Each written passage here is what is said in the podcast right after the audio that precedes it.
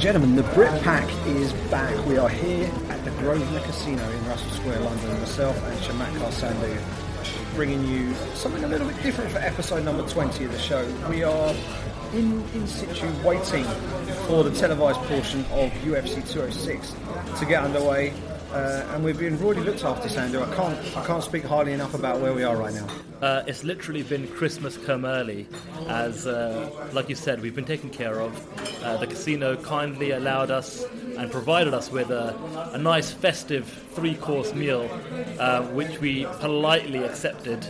And um, we're, we're, we're, we're, royally stuffed at the moment. Um, we've got some Red Bull um, on the go as we speak um, because it's approaching 1 a.m. and we have a long night of fights ahead of us. And it's actually pretty awesome and pretty cool to be recording an episode of the show, watching a UFC event together here in London, of all places, where typically we're always on the road. Um, when we're recording these types of shows, but this is something new um, where the Grosvenor Casino in Russell Square is now starting to host these UFC viewing parties, and it's actually worked out quite well tonight because it's been a big night of combat sports action anyway. With uh, with Glory, um, they've got a they had a massive um, heavyweight showdown in Germany.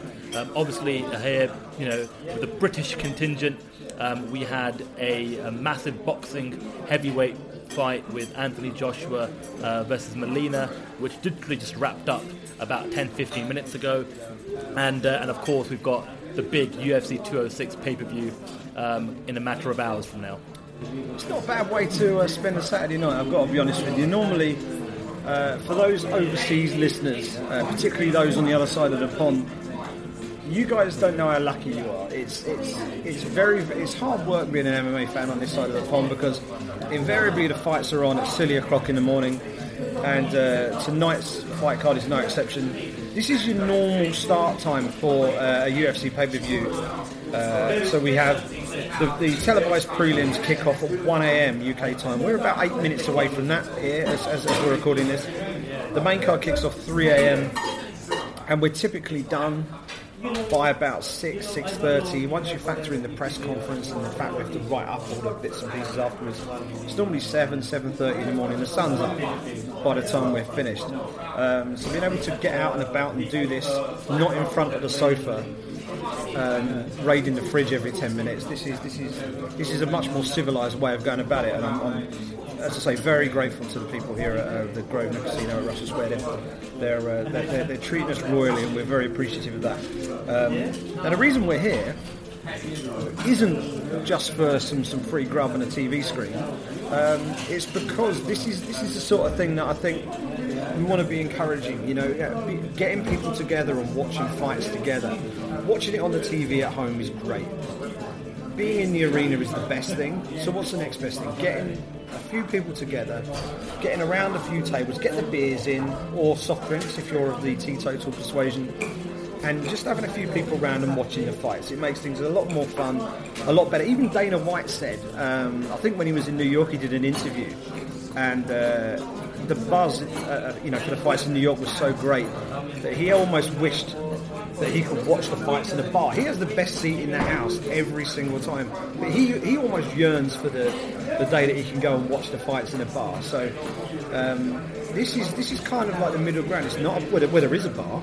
It's about eight feet from where I'm sat, but it's, uh, it's, it's you know surrounds are very nice. You can buy a ticket to these events. I believe they're looking to roll these out more regularly. Yeah. Um, they did a very successful one for UFC 205. I believe they've done one or two before them and we've got one tonight. I'm sure the one for UFC 207 will be uh, very, very popular, and uh, they do. They, they, they, do a really good deal, Sandy. Yeah, it's 8.95. It's called a beer, a burger, and a bet. It, it, it's like Ronseal. It does exactly what it says on the tin. Uh, for 8.95, you get a beer, you get a burger, and you get a bet in the casino. um, which is a pretty good deal, and you get access to the casino um, in the private um, viewing party room. Uh, there's, a, there's a massive drop-down screen um, that's in front of us, um, just to kind of set the stage. Um, loads of tables, loads of chairs, um, great staff. It's, the, the staff here have been just absolutely fantastic. Uh, we even had um, one of the managers just uh, come by and sit down with us. Talk fights for ten. Talk minutes. fights for ten minutes, you know. Just and she was a massive Conor McGregor fan. Uh, wanted to pick our brains a little bit about the sport, which is just great. Great uh, that you know people um, that are essentially casual fans of MMA or perhaps the UFC specifically, um, but are interested in learning more and finding out more. And it's great to see the kind of sport grow like that. It's a difficult sport to uh, to get people together for because of the time of day, and getting late licenses is always always tricky. So when there's an opportunity like this, it's always it's always really good. So um, if you are in the London area and you you want to give it give it a go, then uh, feel free to hit us up on Twitter. We can pass on any information. Um, that, that, that you need for the future events. And uh, you know, maybe maybe this might become a regular thing, and we can start to do uh, start to do a few meetups and get a few of you guys on the show. That would be a fantastic thing. Now, the reason we're here, Sandhu, is UFC 206. Absolutely. Uh, we just watched Anthony Joshua very quickly um, knock out Molina to retain his title, and the big story from that. Before we move into the UFC thing, he's going to fight uh, Vladimir Klitschko, Yeah. April 29 at Wembley Stadium. Um, I've never covered a boxing event in person live before. If I was going to break my duck, that would be the one to do it for. That would be something pretty special. But uh, so we've, we've had a bit of a, a bit of a pre-show. We've also had the UFC Fight Pass prelims from Canada, so we've kind of been dual screening. Sandhu's had uh, had Fight Pass running uh, on his on his laptop while we've had the boxing on the big screen. Uh, and uh, we've seen we've seen three fights so far. Dustin Ortiz beaten Zach Makovsky by split decision. I thought Ortiz did a better job than that. I thought he won the fight relatively convincingly, but the judges were split. Rustam Khabilov took on Jason Saggo and took a unanimous decision, which is what he does. He grinds people out and wins wins by decision. And uh, called out Kevin Lee, who was immediately responded. That's the fight that needs to be made in 2017. And uh, Lando Vannata took on John Makdessi. Makdessi's known for having a good chin, for being a solid striker and being a, a real tough, tough campaigner. Sandhu. Vannata pulled out a, a trick from uh, Edson Barboza's book. It wasn't quite the uh, the uh, the visual wow moment that we saw when he knocked out Terry Etim, but it went far short. Spinning, spinning heel kick to the chin, and that was it. All done. Yeah, it was pretty spectacular, and it's a great comeback uh, for Lando Vannata. He obviously, you know, lost against Tony Ferguson um, earlier in the year, which was another cracking fight in itself. Um, but he's a fighter that's got a, a crap load of potential, uh, and I think he's just shown a glimpse of that uh, tonight. Uh, like you said, fantastic spinning heel kick, uh, completely silenced uh, the Canadian crowd there in Toronto. And um, you know, I think Lando Vannata is going to be one of these fighters everyone should be keeping a close eye on as we head into 2017. He's only 24 years of age. He's had 10 fights, and the only loss on that record was that Darce choke submission to Tony Ferguson in a fight that he was looking very good in early on, as you say. Uh, but the main thing, 24 years of age, he's got a, he's got a lot of time left Yep. to build things up in his mixed martial arts career. He's got a lot of upside, and he's got one of the best nicknames in uh, in MMA, Groovy Lando Vannata. So uh, I'm a big fan of that. So. Uh, there we go. He he's in he's in uh, a good spot to really kick kick on in 2017. Speaking of nicknames, let's very quickly throw back to last night. Yes. uh, the Albany fight night, UFC fight night in Albany, New York. I stayed up for it. I'll tell you later whether that was a good move or not from a from a, from a body clock point of view. Um, let's kick things off since we're talking about nicknames. Yep. Corey Anderson, formerly known as Corey Beast in 25-8 Anderson, he's now Corey Overtime Anderson uh, a nickname that was unveiled during the intros before his fight. Um, and he also unveiled a, a, a new, very, very mean approach to uh, to his fights. He's been there's one accusation that you, you could have levelled against him in, in previous fights is that he kind of did what he needed to do to win, but didn't really do much more on top of that. He put a beating on Sean O'Connell and uh, finished him very impressively. And that's the guy, you know, the light heavyweight division needs contenders. They need new new blood, and he, he looked he looked really good, Sandy. Oh well, like I said, you stayed up for the fights last night. I actually did not. Um, I uh, I had plans, and it was a Friday night, and uh, I think my wife would have killed me if I spent two nights in a row staying up until five, six in the morning. So I actually, you know, had a scan through the results um, first thing this morning. Um, I saw a few gifs and videos um, online with uh, with some of the key finishes of the night. Um, but referring back to that particular fight, what Corey Anderson has done now is he's really asserted himself in that light heavyweight division. I'm not sure about the change in nickname, to be honest with you. I think 20, Beast in 25-8 was a, a massive fan favourite nickname in, in, in, our little MMA bubble. Uh, but let's see, uh, you know, maybe over time we'll stick in time. But I think everyone will st- keep referring him to Beast in 25-8 for the, for the time being. Um, but it was a good victory um, on, a, on a card that perhaps didn't have too much of a spotlight on, uh, but it keeps him ticking on, keeps him in that win column, keeps that momentum building. and again, he's someone that everyone should keep a, a close eye on um, as he continues to improve his career heading into 2017. Yeah, 27 years of age. He's 9 and 2. Uh, his only losses were to Gian Villante um, early in his UFC career. I think it was his third fight in his UFC career. And uh, a, a, very controversial split decision loss to Mauricio Shogun Rua, a fight that I thought he won down in Curitiba, Brazil. Um, that was his most recent fight before last night. And uh, he looked to have turned the corner last night. He looked very impressive against Sean O'Connell. Obviously, Sean O'Connell not ranked. And uh, Anderson was someone who was already ranked, I think he was ranked number nine in the world. He needed to put on a decisive performance. He did that. He got the win. Gian Villante, who was also on the main card last night, in one of the wildest fights. I know you said you, you haven't had a chance to go back and watch that card. Yeah. If you have a UFC Fight Pass subscription, I strongly advise you, if you did not see last night's fight card, get online uh, when you get a chance and watch Gian Villante's light heavyweight scrap with Saparbek Safarov.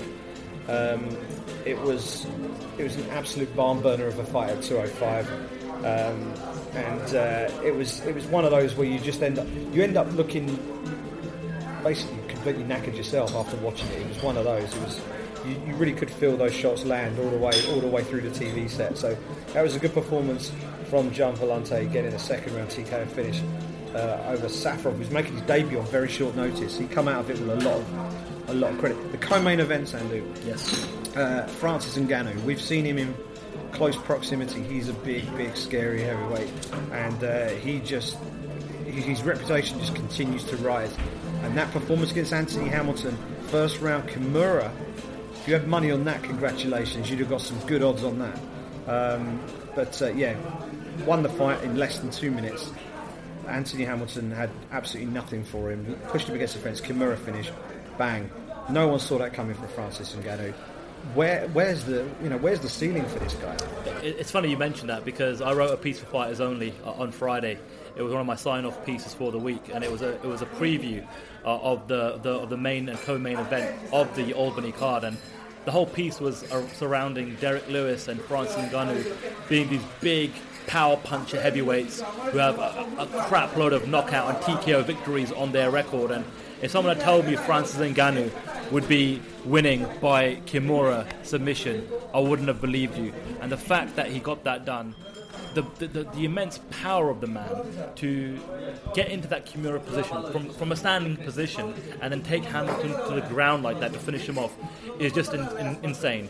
Uh, and he, he's a mountain muscle of a man. And we were actually talking about how big Anthony Joshua is standing opposite Vladimir Klitschko. Well, Francis Ngannou is a behemoth of a heavyweight. Uh, and again, you know, I keep saying it, but I think the Albany card started to showcase um, some fighters that people should be keeping a really close eye on, uh, and especially in the heavyweight division. All it takes is maybe three or four big wins, and you can really assert yourself into that top ten picture. Yeah, he's six foot four. He's 30 years of age, so he's not a youngster, but he's, he's, he's new to the sport. Six foot four, 257 pounds, give or take a few pounds, depending on how he's feeling fight week. That's uh, that's a touch over 18 stone in uh, in English money, and uh, other than his second his second pro fight, which he lost by decision, it's been it's been wins all the way, and uh, they've all been stoppages, all been stoppages. He was riding a four fight knockout streak going into, Saturday, uh, Friday night. That one was a, a submission finish. His first submission finish in the UFC.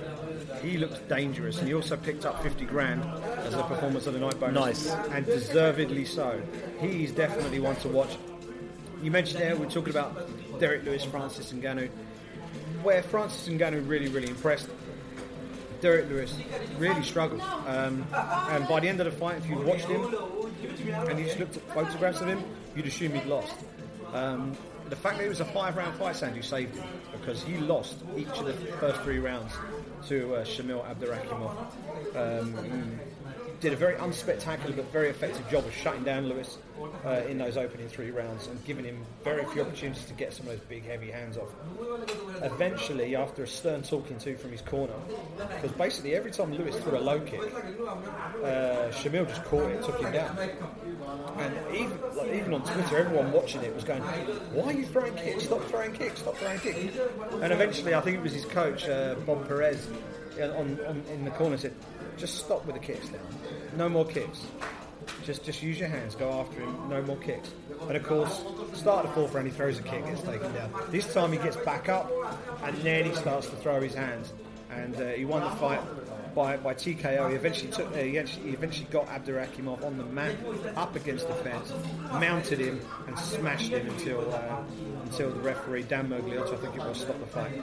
Um, it was a win, but it wasn't the, the big, impressive win that you would have expected against an unranked guy. Like, well, I think he's ranked 15, uh, Abdurakhimov. Um, Yeah, I mean, I think this was a, a pretty big moment for Derrick Lewis to main event his very first UFC event, albeit not the, the sexiest of cards, still a main event, and when you're in the headline act, um, there's an opportunity there to really springboard yourself. Now, you say he's got a win, that's the most important thing. To, to keep that win streak going, especially in the heavyweight division, is absolute paramount. Um, he was, you know, ranked number 10 going into the fight. I'm sure that'll get him up a few more places. He's still maybe just one or two, you know, wins away from asserting himself into that title contention picture. And he's also been one of the fighters of the year for me, not just with his performances in the octagon, but just his social media. Um, uh, interaction with fans and what he's been able to you know get out there on Instagram and Twitter with his uh, very kind of uh, tongue-in-cheek uh, and comedic uh, posts. It's kind of really endeared him to the MMA community, and it's another way that he's been able to get his personality across, which is uh, again so important as his kind of star continues to rise.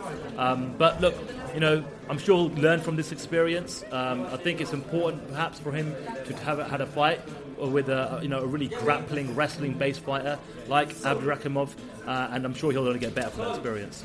It's going to be it's going to be very interesting to see what the UFC do with both Derrick Lewis and Francis Ngannou. I've seen some people calling for the pair of them to be matched up. I don't know whether that's a wise thing for the UFC to do that because you've got two rising contenders and they need new blood at the top of that heavyweight division. Matching them up against each other immediately eliminates one of them. So I would probably look to keep them apart and put the two of them in there against some of the some of the old guard who are maybe ranked above them in that middling between sort of fourth and tenth in the top ten. You know, give them give them someone who, uh, if you beat them, you're not quite a championship contender, but you're maybe one fight away. I think that's where they both are. Right. Um, I think uh, if, if, you're looking at the pair of them based on their performances on Friday night, you'd definitely be more excited for Francis and Ngannou, But Derrick Lewis is a dangerous guy, and I don't Yep. think he's going to put in a performance quite like that uh, in his next fight. So interesting to see what happens with those two. That was last night. We'll throw it very quickly forward because uh, the big screen has now got the Sky TV guide on it. They're about to put BT Sport 3 on. They're We're about to switch go it on, live. We're about to go live with the, uh, the televised prelims here at UFC 206.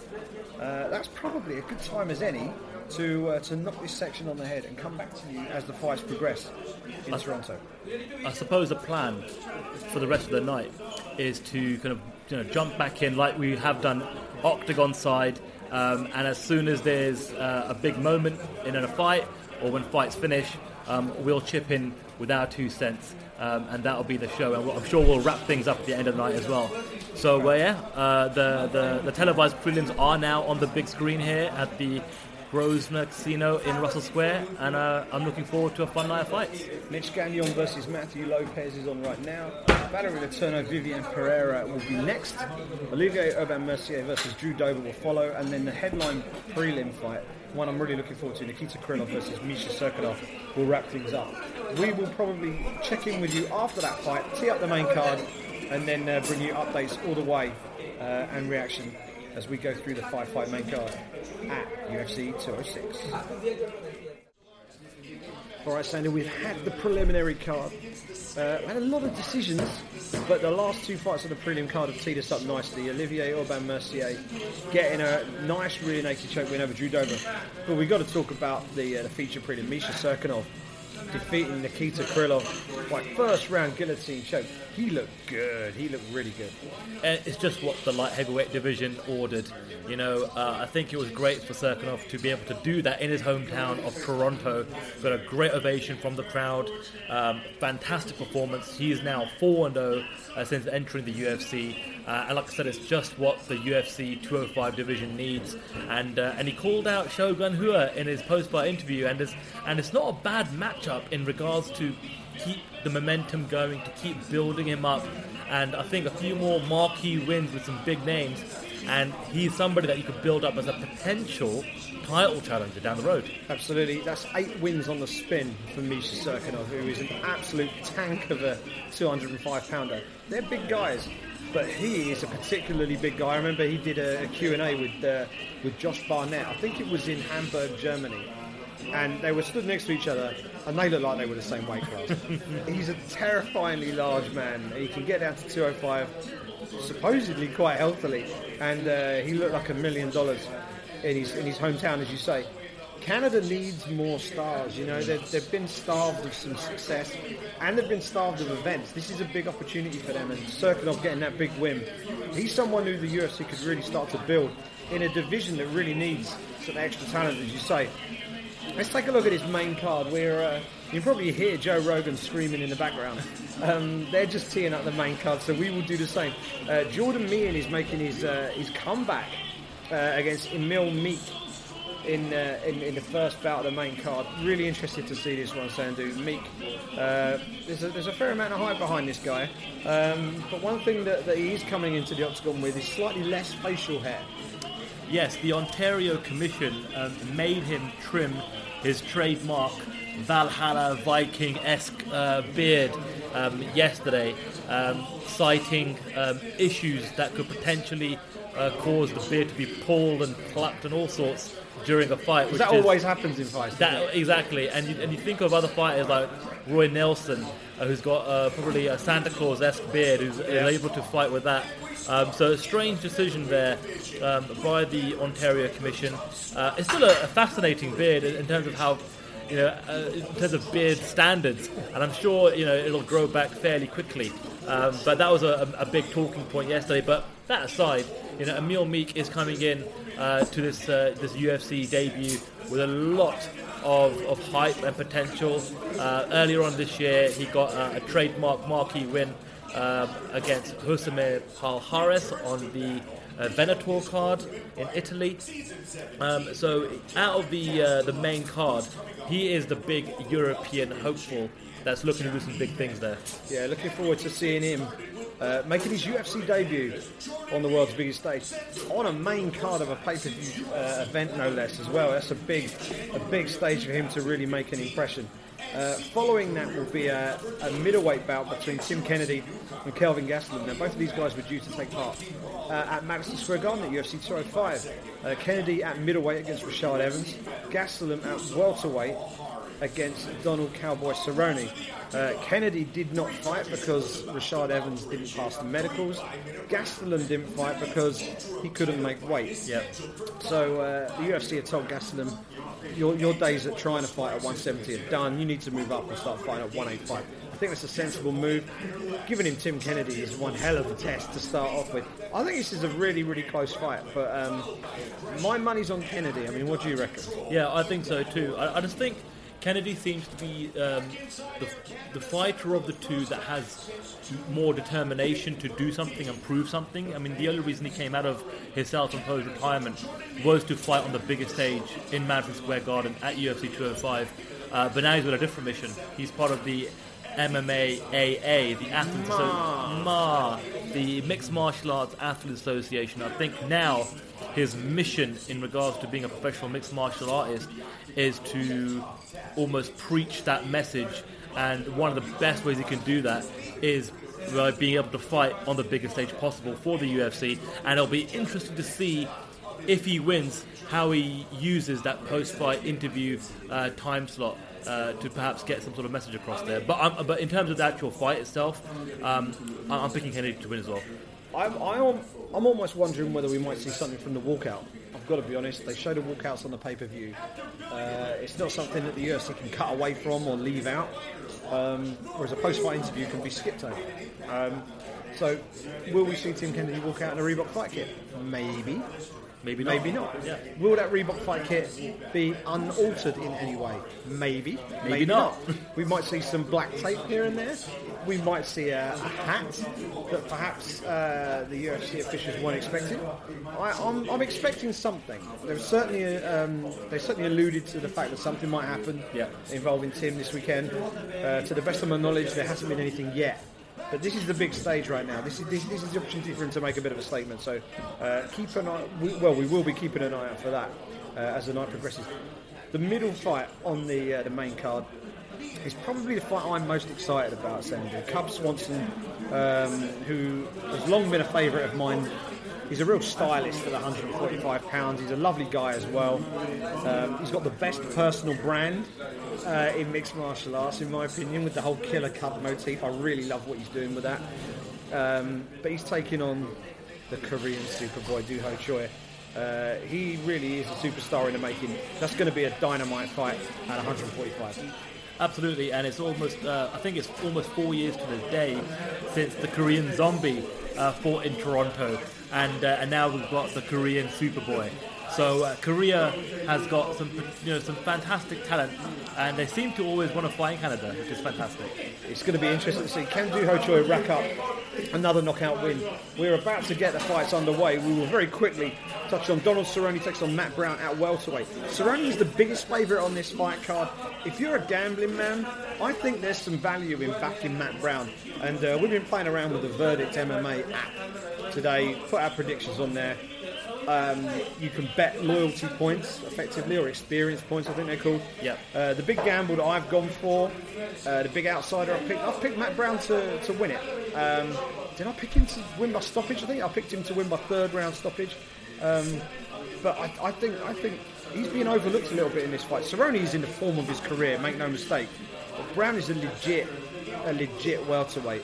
Uh, big, strong. He's not been in the best form of late, but if he comes in into this fight in any kind of shape, I think he can give Cerrone some some real issues in this fight. Exciting fight. I mean, how do you see it? Yeah, I mean, I'm um, uh, you know officially picking Cerrone to win by first round knockout or TKO. Um, I think he just had a phenomenal year, especially rebounding from that really um, abysmal performance against RDA last December, which was which was a title fight. It's something that he's been longing for for such a long time. Um, and I think if he wins tonight, it, it, he, he's in the running for one of the comebacks of the year, having moved from lightweight to welterweight and racking up four wins on the trot if things go his way later on tonight. But I'm picking um, Cerrone to win by first round knockout TKO. That's my official pick on the Verdict MMA app, like you mentioned. Uh, and, a, and a quick shout out in regards to the app. Um, we're both going to be using it throughout this main card, where essentially this new app that's become available recently allows you to be a judge. Essentially, giving you 60 seconds after every round finishes, it prompts you to give your score like a judge has 60 seconds to, to submit their round by round score. So it's a fascinating new app, uh, and we'll see what kind of metrics it can provide post fight. Yeah, it's going to be it's going to be good fun to play around with as, as, as we go through the fights tonight. Very quickly, we'll obviously talk about this in more depth as we get a bit nearer. Main Yeah. event: Max Holloway, Anthony Pettis was due to be uh, an interim featherweight championship fight. It still is an interim featherweight championship fight if your name's Max Holloway. Anthony Pettis missed weight by three pounds, came in at 148. Uh, that was the best he could muster, and uh, he is now. He's basically fighting in some sort of survival mode at this point. If Pettis wins, he gives the UFC a major headache. What happens to the interim belt? What happens to Jose Aldo in terms of his next fight? It throws everything up in the air. Max Holloway wins, everything lines up nicely.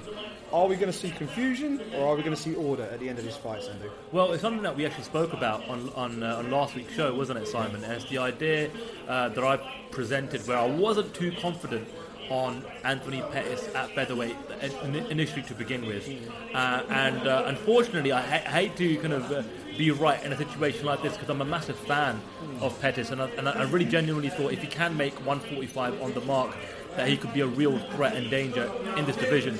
But it's proven to be a massive, massive challenge for him to do it. And I was already picking Max Holloway going into this fight. The fact that Pettis has had challenge uh, or adversity dropping down and his body essentially gave out on him, to go into a five round fight with a career featherweight Max Holloway just gives me much more confidence that I think Holloway is going to get the job done tonight. Yeah, I tend to agree with you there. I think I think Holloway was my pick before the fight anyway.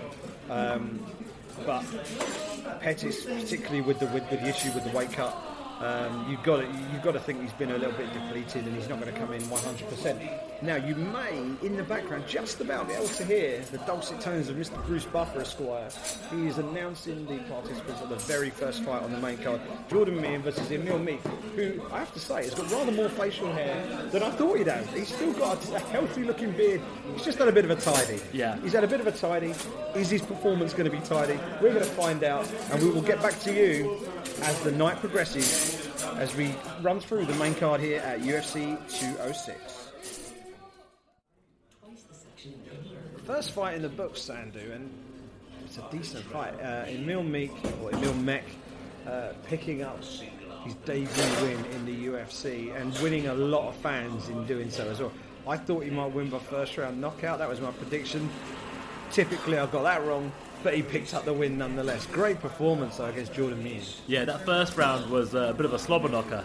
Uh, it was back and forth, uh, action-packed stuff there. Uh, I had him uh, pegged for a first round knockout win as well, and I thought he was going to get it with a with a flying scissor kick of sorts.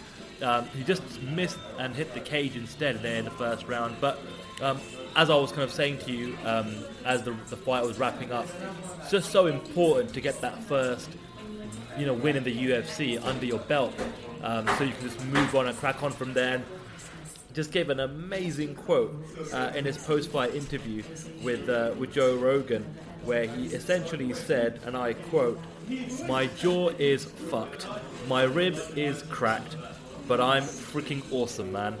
So uh, I think he is Valhalla ready, Simon. What do you think? A star is born, I think. I think a star is born. I think uh, social media are going gaga over him already, and uh, rightly so. And he's a European uh, personality-driven fighter as well. You know, he's as hard as nails.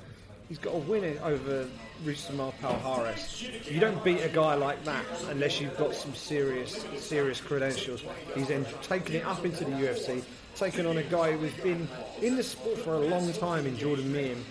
Granted, he's been out of the sport for a little while, but he's a seasoned operator, and he dealt with him really well. Really impressive performance from him. Um, great start to the night for, uh, for Emil Mech. Coming up next, Tim Kennedy versus Kelvin Gastelum, and they're just showing the UFC rankings up on the screen right now. And uh, Tim Kennedy's just in there uh, in that top ten. So where does he go from here? He's got to try and leapfrog a few. He's fighting below himself. Kelvin Gastelum moving into the division. Um, it's a, it's a fight with not a lot of upside for Tim Kennedy, but I think this is this is an opportunity. He hasn't fought for 27 months, Sandhu. His last fight was a very controversial loss to Yoel Romero, and we now know that Romero is the number one contender for the middleweight title. Kennedy could have won that fight under different circumstances if the stall hadn't been in the in the cage as long as possible. You know, there was a lot of shenanigans going on from uh, the Yoel Romero uh, corner. Um, but Romero won that fight, and uh, we haven't seen Tim Kennedy since. He is back. He takes on Kelvin Gastelum, and uh, I'm looking forward to seeing this one. the the UFC middleweight division is a much better place when you have Tim Kennedy involved. He's such a great personality. He's a fantastic fighter, uh, but there will be some question marks as to see if he doesn't have some cage rust. Uh, that is a real thing, and like you said, 27 months away from the octagon, we'll find out in just a matter of minutes if that's going to be a factor in tonight's fight. Yeah, exciting stuff. At middleweight, 185, Kelvin Gastelum uh, up into the middleweight division. And uh, the two fighters are just about to enter the arena now. We will join you at the conclusion of this one here on the Brit Pack. Oh, lordy, lordy, lordy. What did we just see? Jesus effing Christ, Simon. what did we just witness there? Cub Swanson and Doo Ho Choi just put on. I know people use the phrase fight for the ages every now and again, and it can get a bit overused. That might just be one of the greatest MMA fights I've ever watched. And that's oh, I I said it in my tweet. Uh, that isn't hyperbole. That is not hyperbole. That is one of the greatest fights I've ever seen. It's going to go down as one of the greatest MMA fights of all time. Um, I thought initially we might be looking at a round of the year. That's fight of the year, Simon. That is fight of the year, done and dusted. Uh, there's nothing that's going to even come close to topping that. Absolutely not. No, I tweeted halfway through the first round saying, This is the half round of the year. Or was it the second round? This is the half round of the year. And then, second half of the round, I'm upgrading it. This is the round of the year. And then by the end of it, we were all saying fight of the year. And then by the time the fight had finished, it was like, No, this is this is the fight of forever. This is this is this is the most the single most ridiculous fight. If you can ever grab a non-fan and sit them in front of one fight and say, "This is why we love mixed martial arts. This is why we sit down in front of our TV screens until stupid o'clock in the morning." It's for fights like that. Cub Swanson, Doo Ho Choi. If I was wearing a hat, I would doff it to you both. Swanson gets the decision, 30-27 twice, 29-28 on the third card. Doo Ho Choi has a chin made out of iron. I have no idea. Some of those shots he took in that fight, Sandhu, ridiculous. But yet Swanson literally was seconds to go, seconds to go, uh, dropped him finally, and uh, looked like he might even get the finish. Didn't quite get the finish. Went to the cards. Swanson deservedly won, and quite within his rights in his post-fight interview, told the watching public, "Don't ever question me again. I'm not questioning him again after that. And Doo Ho Choi just uh, he said because he that that was his first career, well, his second career loss. Uh, I think he lost in like his second fight. And he said, "This is what losing feels like. I'm going to train even more, and I'm not going to lose again." Unbelievable fight, Sandhu. I don't. I'm, I'm running out of words, mate. The, the entire MMA community right now online is just exploding with all sorts of superlatives to try and describe and sum up their feelings and emotions of what we just witnessed over the last 15 or 20 minutes or so. Um, it, it really is one of the, the rare moments in this sport where things just come together. You think a fight's going to end. Both both men had just amazing chins. Um, didn't go out completely cold. Found the grit and the determination, the heart to withstand the punishment. It almost reminds me of the um, Diego Sanchez, Gilbert Melendez, um, flurry at, towards the end of their fight a couple Yeah. of years back. Yeah. But this, the entire fight was like that. Oh, we, as I say, we're, we're watching this in a casino. There's probably about 15 or 20 of us all sitting here. Uh, there's one guy crashed out on a table. Um, but other than that, everyone is absolutely wide awake. And uh, there was an awful lot of shouting, a lot of it coming from you, I have to say, Mr. Sandy. Um, it was it was amazing. We were on our feet at points. At one point, it looked like uh, Swanson had Choi in trouble, and it looked like the fight was going to be done. Then, out of nowhere, Choi would come roaring back. Um, I, I don't think I've ever seen a fight that ebbed and flowed and looked close to being finished as many times as that. Um, Doo Ho Choi is young; he can come back from this. Cub Swanson could not afford to lose that fight. He knew that, and he, he laid it all out there, and he won the fight. And all credit to him. One of the real nice guys of the game. Yep. Uh, for those of us who've been fortunate enough to meet, you know, uh, to meet him and chat to him, he's he's just a lovely, lovely guy. And uh, everyone, because Doo Ho Choi is such a likable character, all of the goodwill seemed to be going his way. And uh, Swanson was almost like the bad guy coming into this, which really doesn't fit his personality at all. He went out there, he proved everybody wrong, he won the fight, and deservedly so. But boy, what what a fight Sandhu! And as if we're waiting for a bit of a lull.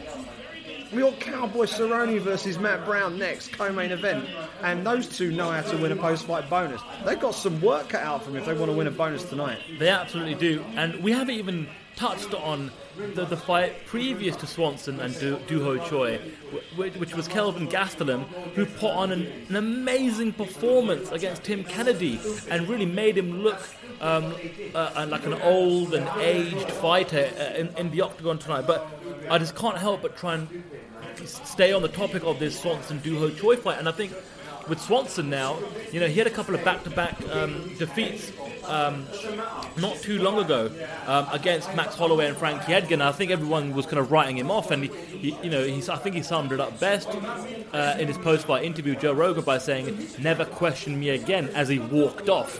What a statement! What what he's done now is he's got back onto winning uh, winning ways.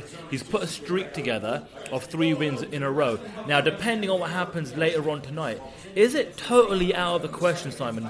Given that performance, given what we just witnessed, if Anthony Pettis beats Max Holloway and Jose Aldo is looking for an opponent to defend his championship against, it's, it's a rematch that you know Swanson's wanted for a very very long time, back from the WEC days. Could we perhaps see Aldo versus Swanson in the near future? That would be a really interesting fight, especially if you put it on in Brazil. Um, because I think you might struggle to sell it in America on the basis that it was a decisive, quick knockout victory first time round for Jose Aldo.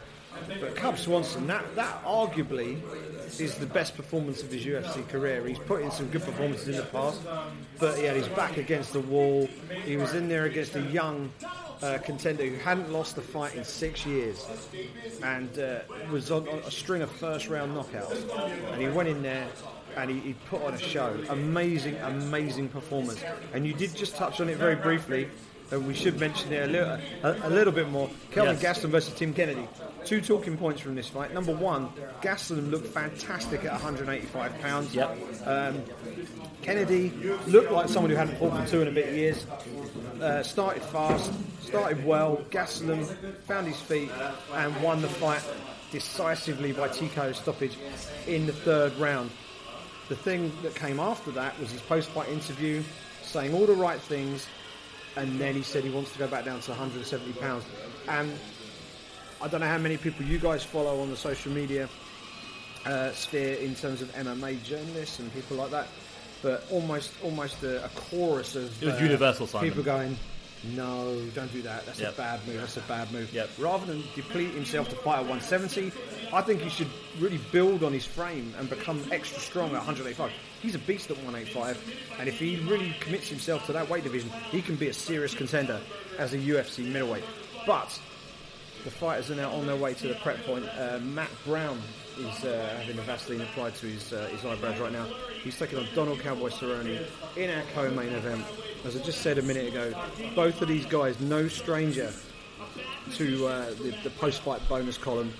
They're going to have to put on one hell of a fight to even come close to matching what we just saw between Cub Swanson and Doo Ho Choi.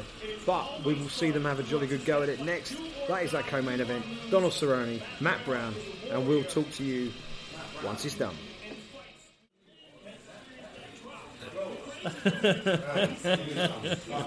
we can't stop smiling, Simon, ear to ear, mate. I'm, I'm, honestly, it is it is twenty past five on the morning of Sunday, the 11th of December, and we are currently watching one of the most spectacular nights of fights I can remember. Yeah. Um, we saw Doo Ho Choi and Cub Swanson produce arguably the greatest fight of all time and we joked that Matt Brown and Donald Cerrone had a little bit to make up to in order to just even come close to that fight. Yeah, they did a pretty good job. Um, back and forth stuff. Both men hurt in that fight. And possibly knowing that he wasn't going to get a fight at the night bonus, Donald Cerrone decided to go a different route and absolutely laid out Matt Brown like a patio with a huge left high kick, laid him out flat, game over, third round, knockout victory, and this night just.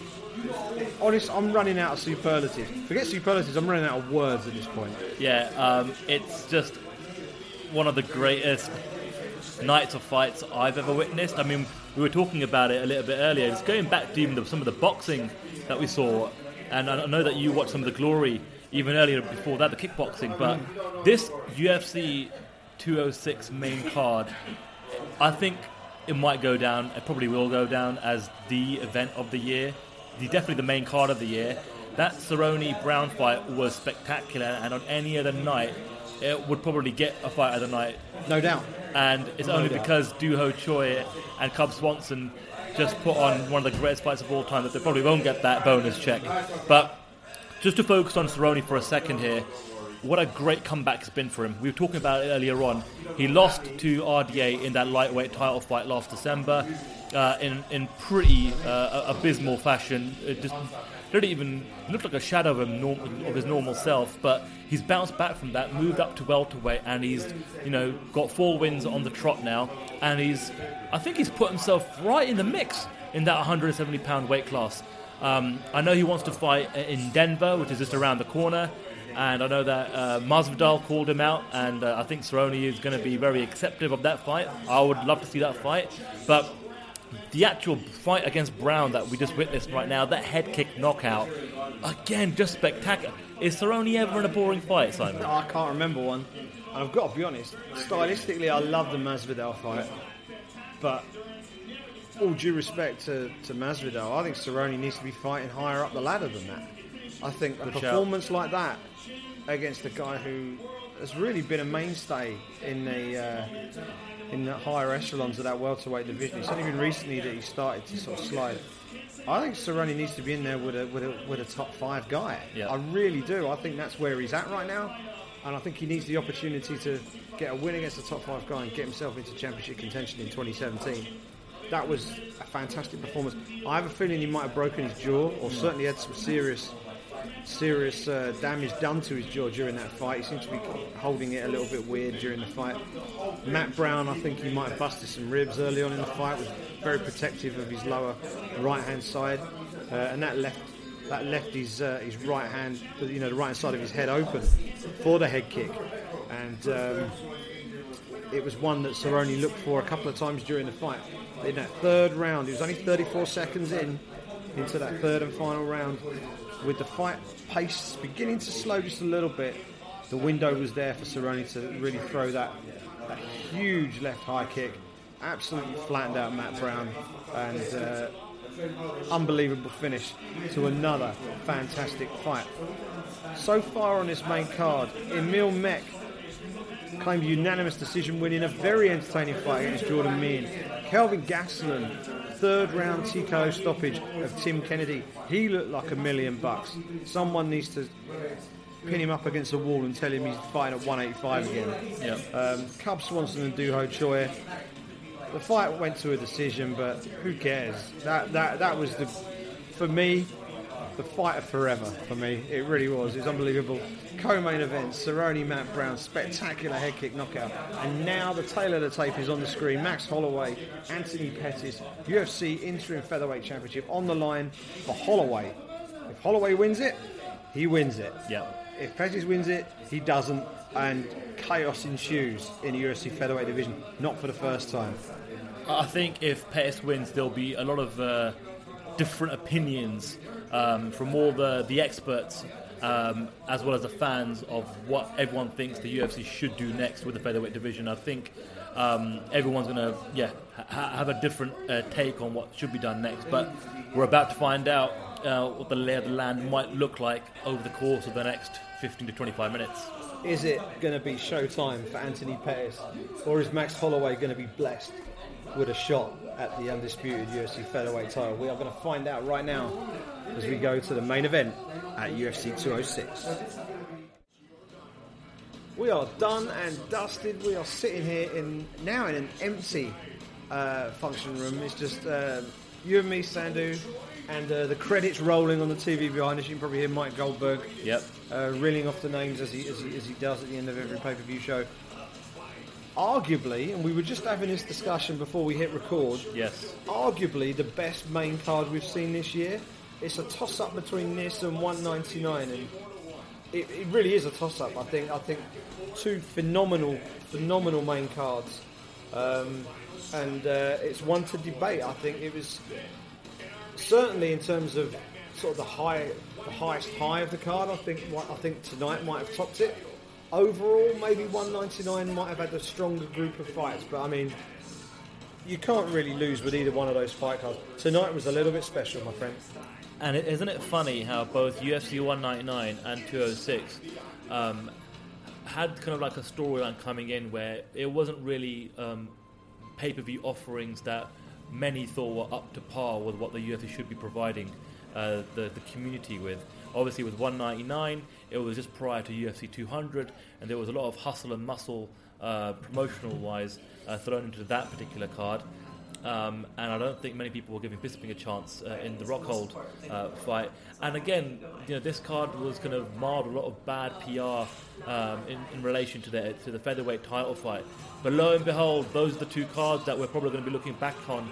In, you know, when we, when we reflect back on 2016 as the two cards of the year, main cards of the year, um, and yeah, it's, it's, a coin flip. You know, if you if you feel as though UFC 206 was your card of the year, I've got no problem with that. Just like I've got no problem if uh, UFC 199 was your card of the year. Um, for me, uh, I think just because of that Doo Ho Choi and Cub Swanson fight, um, which I, I think I'm going to watch a million times over over the course of my lifetime, um, that for me um, just just makes it makes edges it for me because I can't. I'm not over it. I mean, we, we have, before we kind of go into the to the overall you know main card, we've got to just talk about the main event we just witnessed. Max Holloway defeats Cub Swan, uh, defeats Anthony Pettis, sorry, uh, by third round TKO. Anthony Pettis uh, injured and broke his hand with the very first punch he threw uh, on Max Holloway in the first round. Uh, but after that, it was all Max Holloway really and um, and that now sets up a unification title fight with Jose Aldo, um, which he apparently wants in Brooklyn for UFC 208. So, uh, your thoughts on that main main event, uh, Simon? I thought Holloway fought very, very, very maturely, very smart. Um, we were live scoring throughout the night on uh, on, on his verdicts MMA app, which was good fun to do. Yep. Um, a lot of people on my Twitter timeline were scoring the first round to uh, the first round to Holloway. I know you scored the first round to Holloway. I actually scored it to Pettis. I thought Pettis just did a little bit a little bit more in that first round. Um, but from the second round on, it, you know, it was Holloway bossing the fight. He he started steadily and just gradually increased the pressure. Holloway is a pressure fighter. But against a, a, guy who is so dangerous with his strikes as Anthony Pettis, you can't just go walking onto stuff.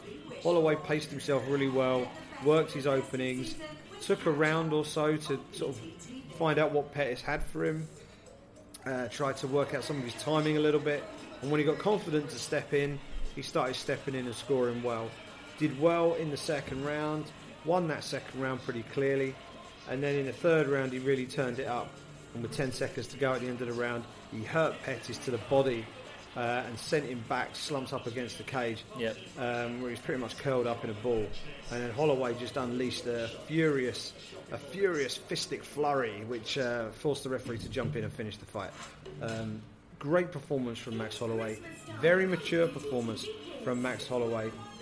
And anybody who's sleeping on him against Jose Aldo is, I think, very foolish. Um, I, I, I would, wouldn't be at all surprised to see Max Holloway take the title away from Jose Aldo in 2017. I think he's got the toughness. I think he's got the stickability to be able to last the last the course in a five round fight, which you need to do against someone like Aldo. Yep. Um, but I also think he's got he's got that little X factor that he, he can finish fights. He can hurt you, and when he sees the chance, he, he wastes no time. He's straight in there. So great performance from Max Holloway. Walks away with the interim featherweight championship. Saves the UFC an enormous headache in doing that as well. And uh, great great performance from him. Jose Waldo. Yeah. Hashtag Jose Waldo. Amazing performance. And uh, we now have we now have our first confirmed championship fight of 2017. We just don't know when it's going to be yet. Holloway versus Aldo for all the marbles at UFC. Well, he wants it at UFC 208 in Brooklyn. Uh, the post-fight show is now live on uh, on BT Sport. Michael Bisping rocking a rascal rascal shirt. I'm not sure about the tie, but uh, rascal shirt from the man Bisping. where do we even start looking back on some of this stuff? Donald Cerrone, one of the knockouts of the year, perhaps. Absolutely, that shin to chin head kick knockout of Matt Brown was certainly spectacular. Uh, and we talked about it a little bit earlier on. Uh, this has kind of capped off a, a, stellar year for Cowboy, a comeback year of sorts. Um, he moved to welterweight, like we said earlier, and he's just looked phenomenal. I think this is a weight class he should stick to now, moving forward, as he gets a little bit older, uh, and he's in a position where he can actually make a run for that title. Um, so a, a, great performance uh, by by Cowboy Cerrone. I'm curious what we do with Cub Swanson now, Simon. I was kind of alluding to the idea of if Anthony Pettis had has had won this fight. We obviously know now in his post-fight interview that he in, doesn't intend uh, uh, to to fight at featherweight again. The weight cut is just too much for him, so he's going to go to back to lightweight, which is another um, ball ache in itself, I suppose, because uh, his career is in utter limbo. Um, I don't know what's there for him at lightweight. He's going to have to almost build him up from scratch again. But um, but with Cub Swanson now, I mean, I'm looking at the featherweight rankings. You've got Jose Aldo and Max Holloway who are going to fight next for the unification title fight. Um, you've got Frankie Edgar, um, who beat Cub Swanson um, not too long ago. With four seconds to go. With four seconds to go. You think Cub Swanson's in a position now, having won three in a row, to get a rematch there? Yeah, absolutely. I think that's the fight to make. The other one that you could potentially look at is Ricardo Lamas. Yep. Um, but I think, given given the level of that performance, and the fact that Frankie needs a fight as well, I think the fight makes a lot of sense for both sides. Um, I'd say get them in there. As, as I say, Frankie Edgar did win that last fight, uh, won it by neck crank but he literally won it with four seconds of the fight remaining. That that fight could easily have gone to a decision. So certainly not a mismatch on paper. I would like to see that fight again. I think uh, long-time fight fans who have enjoyed watching Frankie Edgar and Cub Swanson grace the octagon during their careers would like to watch that fight as well. Yeah. I think it's a good stylistic matchup, and uh, that would make an excellent co-headline attraction on a pay-per-view or a main event. Uh, you could even bring that over to Europe, or you could have it on Fox in the US. I think uh, I think that makes a lot of sense. That fight. That's that's that's the one I would certainly like. And just uh, talking about people and their weight classes, and Anthony Pettis, I think being very honest with himself, saying that he's going to need to move back to 155. What do we think about Kelvin Gastelum putting one of the arguably the best performance of his UFC career to date? But he did it at 185 pounds, and he admitted he didn't have to cut any weight. Yep. And I think the fact he didn't have to cut any weight convinces him that he can still make it to 170. Um, he looked great against Tim Kennedy, finished him by third round TKO. But the call from certainly from my Twitter timeline and all the media members who, who we follow is no, Kelvin, stay at 185. I think become more more uh, at home at 185. Really thicken up your body at 185 you could be an absolute beast in that division, Mr. Gastelum. I think it would be a mistake because you only have to miss weight one more time, and uh, you're in a lot of trouble with the UFC. I think I think he's been given he's been given another chance, and that other chance was at 185, and I think he needs to he needs to realise that. Look at the performance, assess it in a cold light of day alongside his other performances, and realise that a healthy, on weight Kelvin Gastelum fighting at a natural weight is going to be a major threat at 185 pounds because I really do think in the next two or three years he could be a legit title contender. Yeah, I think the UFC need to put their foot down on this one uh, and not allow him to fight at 170 pounds because he's missed weight too often, and it's just not fair on his opponents. You know, they put in a lot of money into these camps, and they want to fight at a, at a weight, uh, uh, you know, limit that they've obviously mutually agreed on. Uh, and for him to, um, you know, miss weight, um, you know, Tim Kennedy, for example, had to, you know, move his entire camp forward in six weeks and change, you know, uh, plans with family and bits and pieces, you know. So it throws a massive spanner in the works. Uh, but that aside, he just needs to kind of understand, and I think it's clear to see he's fantastic at 185 pounds. And like you said, you know now if he can start working on the strength and conditioning and really um, manipulate and change his body to really suit that weight class, he'll get even better. I mean, looking at his performances and looking at the actual top 10 right now, I'd have no problem if you put him right in the mix in the thick of things, maybe against a Chris Weidman or maybe a Robert Whitaker. What do you think?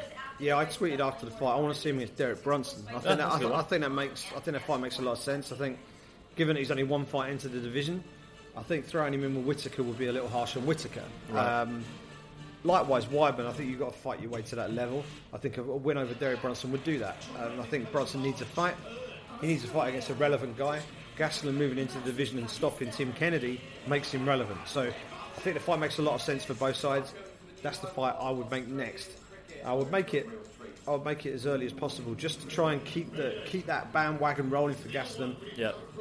and also to say to him, that's your division now. You want to compete in the UFC, we need to rely on you, and we need to rely on you at 185. If he wants any words of advice or any kind of case study in how moving up and fighting at a more natural weight can help, go talk to Anthony Rumble Johnson. Yeah. Anthony Rumble Johnson basically dried himself out trying to fight at 170. Had trouble making 170, moved up to 185. Even had trouble making 185. Got cut by the UFC. Went away. He was talking about it in his Q and A this week. He was doing a fan Q and A over there in Toronto, and he said he had a long train journey with uh, Henry Hooft, his coach, and they said, "Let's just fight at our natural weight, shall we? Let's just give this a go. We can do this at 205. We think we can be a force at 205." They spent eight hours talking about it on the plane, and the rest is history. He's now the most dangerous man in the world at 205 pounds, and arguably the most dangerous man in the UFC right now. That's because he's fighting at his natural weight class. Yeah. I think Kelvin Gastelum can be a serious threat at 185.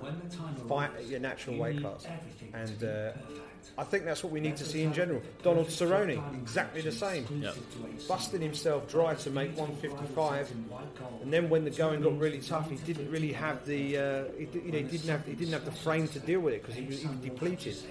Looking at him today, fighting against Matt Brown, who's a big, strong, physical 170 pounder, he was able to compete on equal terms and eventually stopped him with a spectacular head kick. That's all the evidence Kelvin Gastelum needs. And I think it's, it's a talking point coming out of this, but everything pales into insignificance when we look at.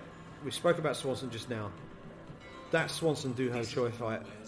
Um, let's, let's let's talk about Doo Ho Choi for a second. Yep. Amazing performance in defeat. I love what he said in his post-fight interview, saying, "This is what so this is what losing feels like. I'm going to go away. I'm going to go away, train even more, and I, am not going to lose again." Love the mindset, love the approach, and uh, he's an exciting fighter. And if anyone thought that Doo Ho Choi wasn't a, wasn't the real deal, even though he lost, they know differently now. He might be a loser on paper tonight, Simon, uh, but he's not a loser in the hearts and the minds of the MMA community. Um, he got a standing ovation, as did Cub Swanson. Um, I, I think everyone, if you're if you're watching the card from your bed, from your couch, around the world, or wherever hour of night or morning it is, wherever you're listening to this podcast from right now, even um, you are applauding uh, that fight uh, with your mind, if not with your actual hands. It was just one of the most phenomenal um, performances um, we've ever seen.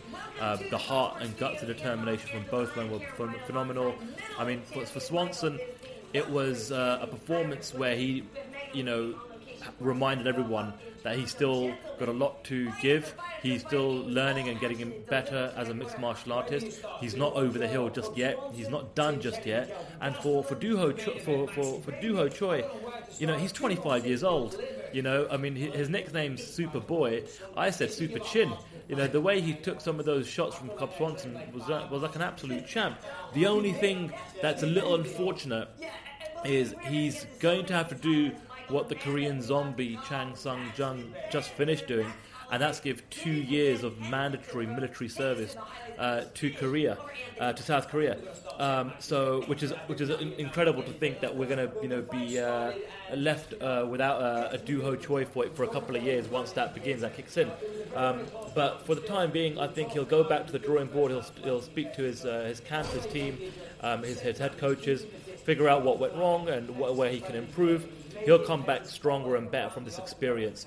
Um, and again, for Swanson, um, it was just fantastic to see him uh, put on, uh, roll back the years, uh, uh, so to speak, uh, and dig deep uh, and still give a strong showing for himself at the age that he is. But going back to Doo Ho Choi, um, he's a, he's an instant classic fighter. He isn't he isn't going anywhere. If you look at Dana White's timeline, um, he, he you know used a few explet- expletives and uh, said that was the fight of the year. I'm sure both men will be getting some fat, fat bonus paychecks from the UFC, and uh, and when Doo Ho Choi does decide to return to the octagon and they, they matchmake him and book, and book him in for another fight. Um, he'll have a massive storyline, a lot of interest, a lot of headlines, a lot of media interest, and people are going to be really excited to see him fight again in the UFC. Here we go. Then we were talking about Cub Swanson, who he should fight next. Yeah, Who should Doo Ho Choi fight next? Yeah, it's a tough one, isn't it? Do you want to know who I want to see him fight next? Go for it. Yair Rodriguez. Wow. That's the fight I want to see next. I know Yair is not yet. Oh yeah, he is. He's top ten. He's just snuck into the top ten there. Choi, he's technically 11th, but I still think I, I think stylistically that that's a, that's a superb fight. I'd love to see that. I also think uh, Doo Ho well Doo Ho Choi against anyone's going to be good. Fun. Doo Ho Choi versus Renan Barao would be a fun fight as well. I think uh, you know depending on how, how, how you're going to pitch him, because Doo Ho Choi took a big jump to take on Cub Swanson there, six places above him in the rankings.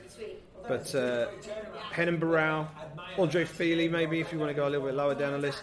I think Yair Rodriguez would be an absolute barn burner of a fight. I'd love to see that. Now, we've talked about the main card. We've talked about those incredible, incredible matchups. Emil Meek getting the, uh, the decision winning the first fight on that main card against Jordan Mein.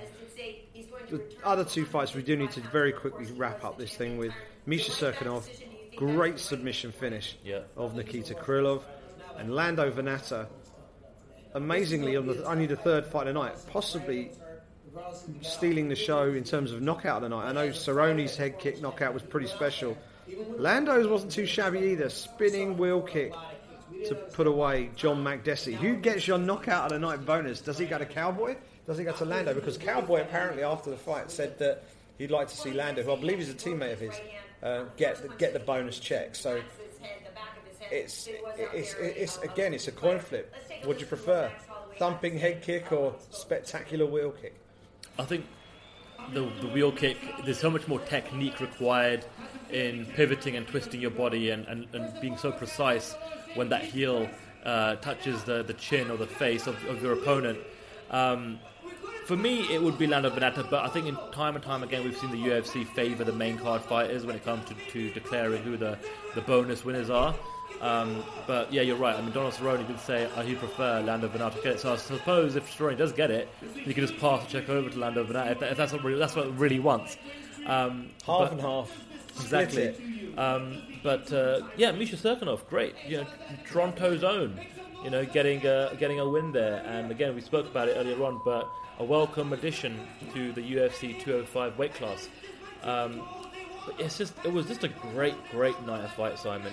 Uh, I'm really glad that we had the opportunity to even be here at a venue uh, like the Grosvenor Casino here in Russell Square. It was great to speak to some of the fans who were here as well, have a bit of a, a atmosphere wa- watching the fights. Uh, otherwise, it's usually kind of like in the darkness of my living room. Um, you know, Waking up, waking up people. yeah, exactly. It was just a. It, it was great to be here at a, at a venue here in London to watch the fights. It was great to use the Verdict MMA app to do the live scoring. That was a lot of fun. That was good fun. Uh, and we're going to be back here for UFC 207 uh, on December 30th, which is the next kind of uh, you know party, viewing party that the, the casino is going to be throwing. So. For anyone that's listening that missed out on tonight, do keep a uh, lookout on our social media timelines. We'll be um, throwing out uh, the plug for the next event, uh, and do come and join us on December 30th here at the casino. It's going to be good fun. It's going to be good fun. I'll tell you what, they're going to have to go some to beat this. Yeah, This was this was one of those nights we're going to be. You know, where were you when you when you saw Doo Ho Choi fight Cub Swanson? Where were you when Donald Cerrone nearly kicked Matt Brown's head clean off his shoulders, and when Max Holloway became the interim featherweight champion of the world? Amazing night of fights. It's been a long night. It's coming around for quarter past six in the morning. Yep. As we as we wrap things up here uh, in central London. Thank you very much for listening. Now we just have to wrap up with all of the usual business. You can subscribe. You can do that via iTunes. If you do, please uh, rate us, review us. You can get us on Acast. You can get us on Stitcher. You can also now get us on YouTube as well. So um, if you do any browsing and viewing of anything on YouTube, please do head for the channel and uh, link us up. Subscribe. Go to the uh, the main website, thebritpackmma.com. All the available links will be there. as well as the uh, the live streaming podcast itself via SoundCloud. Twitter, Sandhu MMA. I'm getting tired now. At Simon Head, at the Britpack MMA. That is all we have. As a, as a 20th show, that was a hell of a lot of fun. I'm looking forward to number 21, where we're going to be going back to the usual format. And then it'll only be a couple of weeks, and then it'll be UFC 207, more fun and games. Ronda Rousey making a long-awaited turn against Amanda Nunes. Here's a little thing. Check out the promos for UFC 207 and play a little game of spot the footage of Ronda Rousey getting knocked out. You won't find it. Very, very interesting indeed. I'll leave that one with you. Enjoy the fights next time round, we'll speak to you in a week's time.